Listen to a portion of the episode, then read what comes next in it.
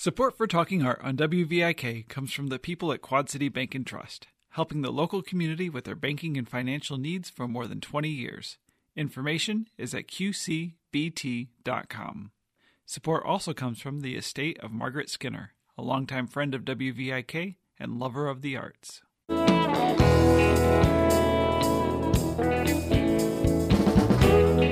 This is Carolyn Martin, and I'm talking art today with William Campbell, composer, performer, and professor of music at St. Ambrose University. Welcome, Bill. Thank you very much. It's great to be here. Now, you recently arranged the music for the Harmar Superstar concert performance at the Rust Belt, which is a modern and very exciting collaborative event with the Quad City Symphony Orchestra on Saturday, May 11th.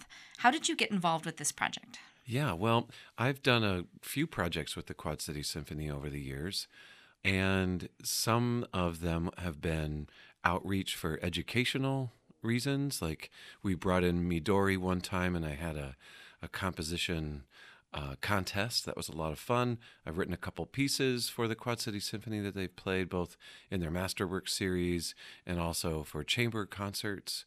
Um, so they reached out to me and asked if I would be interested in arranging for them. And that's a fun thing to do is to arrange other people's music for so that more people can enjoy it. You know, it's an interesting concert because Quad City Symphony is going to start out by playing a couple sets of their own music, and then um, Mr. Harmar, superstar, will be coming out uh, with his band, and uh, the the chamber orchestra will then play with them. It'll be really pretty exciting uh, to to hear. Mm-hmm. And that last set, that final set, that's what you did the arranging for. Yeah. Um, I know on your website you you said that you were always open to fun projects, and and this one does seem particularly fun uh, to me. Was there something uh, that was really unique or different about this project for you? Well, yeah, a couple things. First, I didn't know who Harmar Superstar was until I was asked by the Quad City Symphony to arrange the music. So that was pretty fun and challenging and different.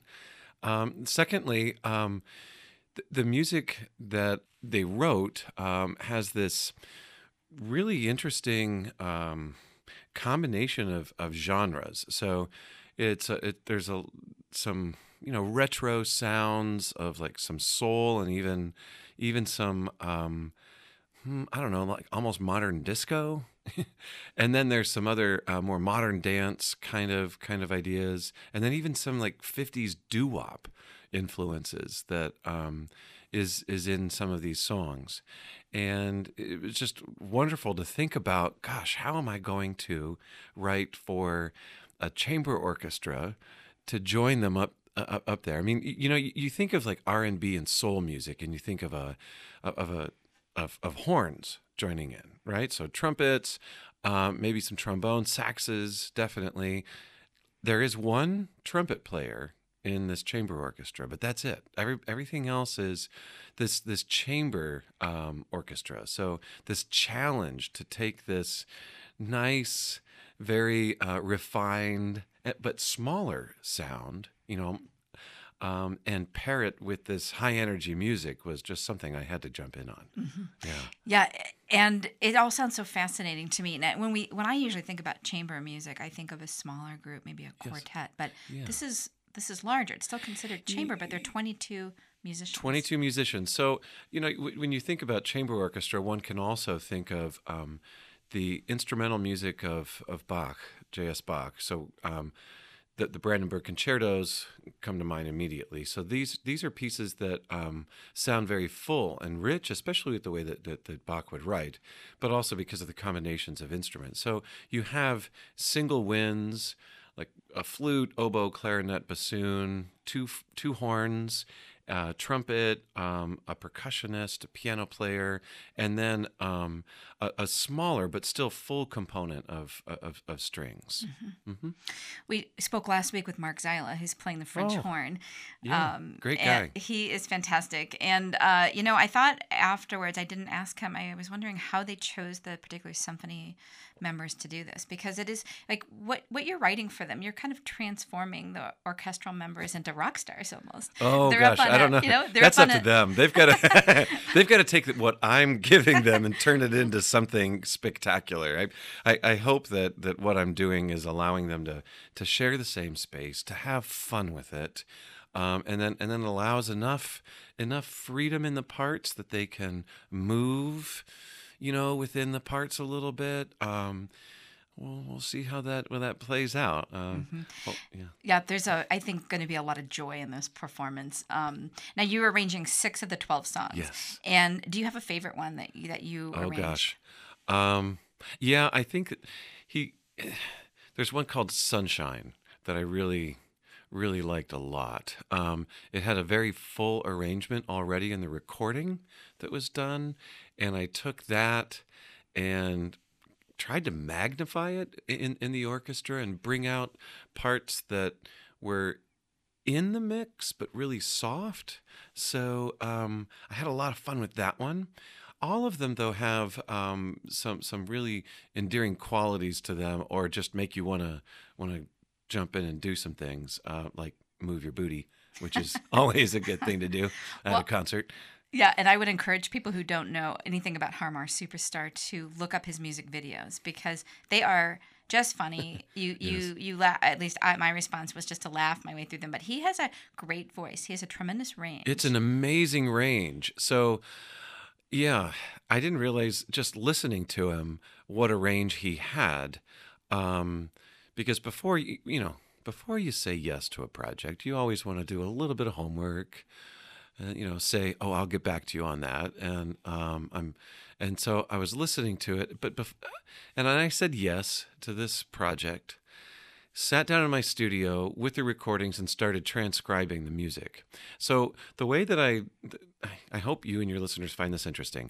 Um, the way that I do these kinds of arrangements is first I create a lead sheet, and that's a very simple outline that, that shows the chords and then um, the the the melody line with with the lyrics when I was transcribing what he was singing, I was really amazed at um, at his vocal range. It's um, it's powerful throughout the whole range, and yet um, he can he can emote very quietly as well. It's really a very very cool uh, vocal instrument that he's got there.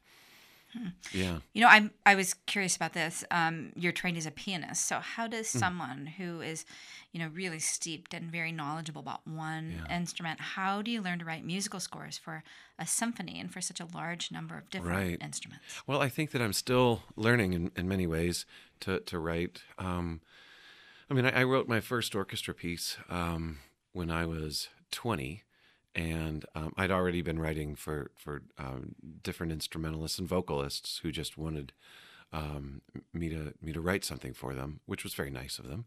Um, but um, so you know, I just turned fifty, so that's a good thirty years of writing um, for orchestras. But even before that, I had the sound of the orchestra in my head.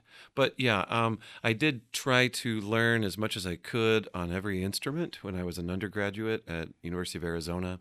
Um, but even now, um, I I still go out of my way to try to ask performers what's what's possible if I have any questions, especially if I'm hearing some things in my head that are beyond the norm.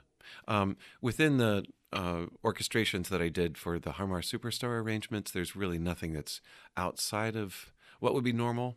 Um, again, the whole idea with this is to get the orchestra up there on the stage with him, and and for and for him to have fun with musicians that are that are up there and at ease. So I wanted the musicians to have something that they could look at really quickly and be able to just pour themselves in and play. Yeah. Well, you have been co- composing for a very long time, so I Yeah. suppose that that you just become increasingly comfortable with that. I, I'm guessing, and and you you mentioned that you um, achieved your undergraduate degree in musical composition from the University of Arizona, and then you kind of did this upward northwest swing through Mm-hmm. Yeah, through. San Francisco, where you had your master's, and then your um, PhD was at the University of Oregon, and that was also in composition. Yes, all of those are all in composition. Hopefully, I, I learned something along the way. well, I'm sure you have. now, I was also interested to learn about the musical scores you've written for films. Yes. Uh, the film 50 Feet from Syria was shortlisted for an Academy Award several years ago. Mm-hmm. And then the film Lifeboat, for which you wrote the music, was nominated for an Academy Award this year in the documentary short category. Yes. And that's quite an accomplishment. Yes, it is. Thank you. Thank you for mentioning that. So, are you, are you drawn to films that have a social conscience? There seems to be a little theme, Yeah. a little bit of a theme running through. Yeah. I, I work a lot with the director of those two films that you mentioned. His name is Sky Fitzgerald. Uh, we met when we were both graduate students in Oregon.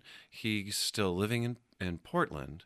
Um, and I get together with him a, a, every couple years and um, we collaborate on another on another film. And we've been working together um, with either theater or film now for decades. Um, so it's it's a wonderful relationship that, that we have. Um, but I also work with with other directors uh, on on films. Um, one is, a film that I'm um, scoring right now called um, Sons and Daughters of Thunder, which is being directed by the Rundles, and they're based right here in the Quad Cities. And this is about the abolitionists before Civil War. And I think it's a really important story, and I just wanted to be involved in that because, again, this is a very important um, social justice uh, story that a lot of people have forgotten about. So it is wonderful to be a part of these films that is trying to do some good in the world. And the um, Lifeboat film, remind us what that was about. Yeah, that is about refugees trying to find a new life or escape something terrible. Um, and looking for safety as they're crossing the Mediterranean Sea in literally just boats. Um, people are cast off in these boats um, without any power, really without any water or any food at all. And they're cast adrift, and it's up to other people to go out and save them. And so this film documents one such journey over just a, a couple days out in the Mediterranean Sea, where um, two videographers are embedded on a boat or on a ship, saving people that are that are um, you know cast adrift, looking for for help. And in this film, people are really confronted with the humanity, the individual humans who are trying to just seek the same kind of lives that you and I are able to lead. when I was listening to you describing both of those movies, you know, I was just wondering, is it does it come a little bit more easier the writing of music when you're thinking about a story that's so poignant, that's that's so painful, that's so this perilous journey. Um, Yeah. It you know I, I don't know I, I wonder about that. Yeah. It might be m- more easy to write in response to something like that, but it's also difficult because I don't want to manipulate people's feelings.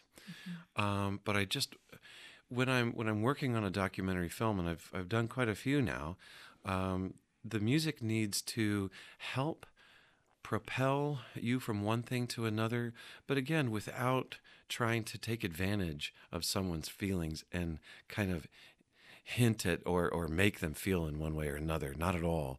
Um, so there's a challenge there. Right, because right? music is so powerful Well, that it yeah. can manipulate our Yes, emotions Yes, it can, little bit. and that's what, of course, I, I learned how to do that. You know, um, you know, training to be a composer so that I could emote and and try to uh, move people. And then here I am writing for documentaries, and I I'm not doing that, right? So um, it's a bit more presentational, maybe, but uh, at the same time, I think that the score that I wrote, particularly for Lifeboat, uh, was very moving. Um, the uh, I, I also released it as an album, and um, it stands alone musically, which is uh, something I think that uh, some of the other scores that I've done in the past, while I liked them, I don't think that they that they stood up that well, right? Um, yeah, but anytime I'm writing any any kind of music, um, I do try to embody uh, what's going on quite literally and feel my way through that, and then. Um, of course, try to imagine um, a person who's listening uh, or experiencing this for the very first time, how they might might might be taking this, you know, and that that gives me a clue as to what I need to be doing, right? What was it like to attend the Academy Awards ceremony this year? Oh gosh, thanks for asking. That was quite a treat. Um, you know, you you're there in Hollywood, um, and that's a that's a wonderful, crazy, amazing place. Um, it was full of sunshine when we were there for that weekend, and you know, we were everybody was dressed up, just having a wonderful time. It was great because when you go into the Academy Awards, everybody is a potential winner. And so everybody has a very similar face, like, I'm so excited, you know, and everybody's joking around and smiling. And then as the evening goes on, uh, uh, some people are elated, but far more are, are taken down a couple notches. So it's a real interesting place to be. It's still a big celebration. And to just be nominated and to be part of the team that created something that was you know lifted up and and um, shown to be something that people need to be paying attention to felt really good. It did feel a little bit strange though to be there in such a fancy night when what we were trying to do is of course help people that are in trouble Right. Right. Right. These refugees that Yeah. are that are in desperate circumstances, Absolutely. crossing crossing that sea, hoping to be accepted Yeah. by by possibly a country that that really doesn't want them, that may push them away or reject them. Well, and that's them. getting harder and harder. And Sea Watch, the organization that um, the director Sky Fitzgerald partnered with in this, um, is still doing a lot of good work. Um, but they're being turned away now from from ports, and it's it's getting more difficult as you can imagine. But you know, in order to make the next film, and we are going to be making another film, um, we need to be talking with people like you about these projects because you never know the next person that I meet might be able to put us in touch with somebody else, right? And so going to the Academy Awards and talking with all those people was also another way to network for the right reasons so that we could do better work that's even deeper and maybe more profound and touches and helps more people. So Yeah, hopefully that'll work. I hope so too, and there just are endless possibilities from that. But we, as a as a community, are really so proud Oh, of you, you. with that accomplishment. Thank you so much. Um, and I'm wondering, how do you balance all of your work? You know, all this composing and recording Yeah. with your teaching and administrative work at St. Ambrose. Right. Well, um, I do a good job of it sometimes. I do a poor job of it, m- I'll- I think, more often. Um, and uh, there are some things that, that need to be um, prioritized any any given moment, right? And so I try to turn my attention to that. Um, well, right, I, I was just working on those arrangements for the Quad City Symphony for for Harmar, and I spent two nights with only two nights sleep working on those. So that's the short answer to your question. Um, the longer answer, of course, is that in our lives, there are different things that take us in and out of what we feel like we're called to be doing. There was a time when it was um, important for me to be an administrator uh, for the music department at St. Ambrose, and I've been really happy to be chair for eight years. I will tell you, and everybody listening, that I'm stepping down from being chair of the department after this year, and uh, we'll be going back to a rotating chair position so that we get to share that a little bit. That's going to help me balance that that load a little bit. It's been seven years since I've released my last uh, solo piano album, and this summer I'll be recording that a, a, a new one, and um, you know finding that balance is is a really tough thing. So something had to give a little bit as more creative ideas were really needing to come out, and so thankfully my colleagues said, "Yep, it's time for you to do that. We'll step in." And so we're going to take turns over at St. Ambrose in, in that regard. But you know, the teaching will be there. I love I love to teach. Um, I guess you know another short answer would have been because I like to make long answers. I guess. Um, No, it's perfectly an- fine. another short answer would have been um, uh, I love what I do, and I mean it does feel like work. It does, but I love it, which is why I like to work on what I do all the time. Yeah. Yeah. Well, I'm sure for universities, they work hard at, at striking the right balance because Mm-hmm. you do want an administrator head of a department to be renowned in that field. However, that suppresses the creativity of the person that you're that you're promoting. So, um, so good. Well, hopefully you'll have some time to produce another solo album. W- Where do you find your inspiration to compose music? Oh, well, I've been improvising at the piano since my parents wheeled the piano into our living room when I was six. And so that's, you know, 46 years now of exploring sound at the at the keyboard. Um, so a lot of it is um, um, me just exploring at the piano, and that, uh, but also um, I love to go uh, on walks. I love to um, travel and, and get inspiration. Um, sometimes ideas just come, just like just like anybody. So for me, you know, uh, a lot of people take a, a, a notepad out and they start doodling with a pen or a pencil, you know, and some idea might present itself, or writing down words, or words come to to people and they, they jot those down, and that becomes a poem or something becomes a story. For me, phrases of music come together, or um, combinations of sound come to me, and I try to capture that the best I can. How do and how do you capture that? How do you write it down? Great. I, I have notebooks with me everywhere I go. I've got one right here in this jacket right next to me with a pencil. I also have, I've been using my, my cell phone a lot lately to um, record uh, sounds because the, So these- you'll you'll these just voice hum memos. along to a Uh, sometimes, or I'll actually do solfege to it, which is, you know, um, how, how musicians learn how to, to sight read and sing, and also to have that music just right inside you, um, so that I'll remember it. Um, some, thankfully, though, I, I, I have developed a pretty good musical memory, so I can remember it. If I can um, sing it or capture it in some way, um, uh, though it, it really helps speed up that process. You know, being disciplined though in in the art that that that you're you know that you've chosen is so important. So getting to my desk as often as I can on a regular basis, um, practicing regularly is so important. I find inspiration just in that, really. So, you know, there's a lot around me all the time. Absolutely. Yeah. I'm going to touch just briefly on a couple projects you've done in the past. What you know, the the number of musical adventures or projects that you've been involved in is is so extensive that I, we can only really talk about a few. But you were um, part of the Sonoran Consort trio for many years. Can you tell us about that? Yeah, the Sonoran Consort was a new music ensemble that was based in improvisation only. I had met the percussionist in the group when we were both undergraduates, and I moved back to Arizona after living in California and Oregon.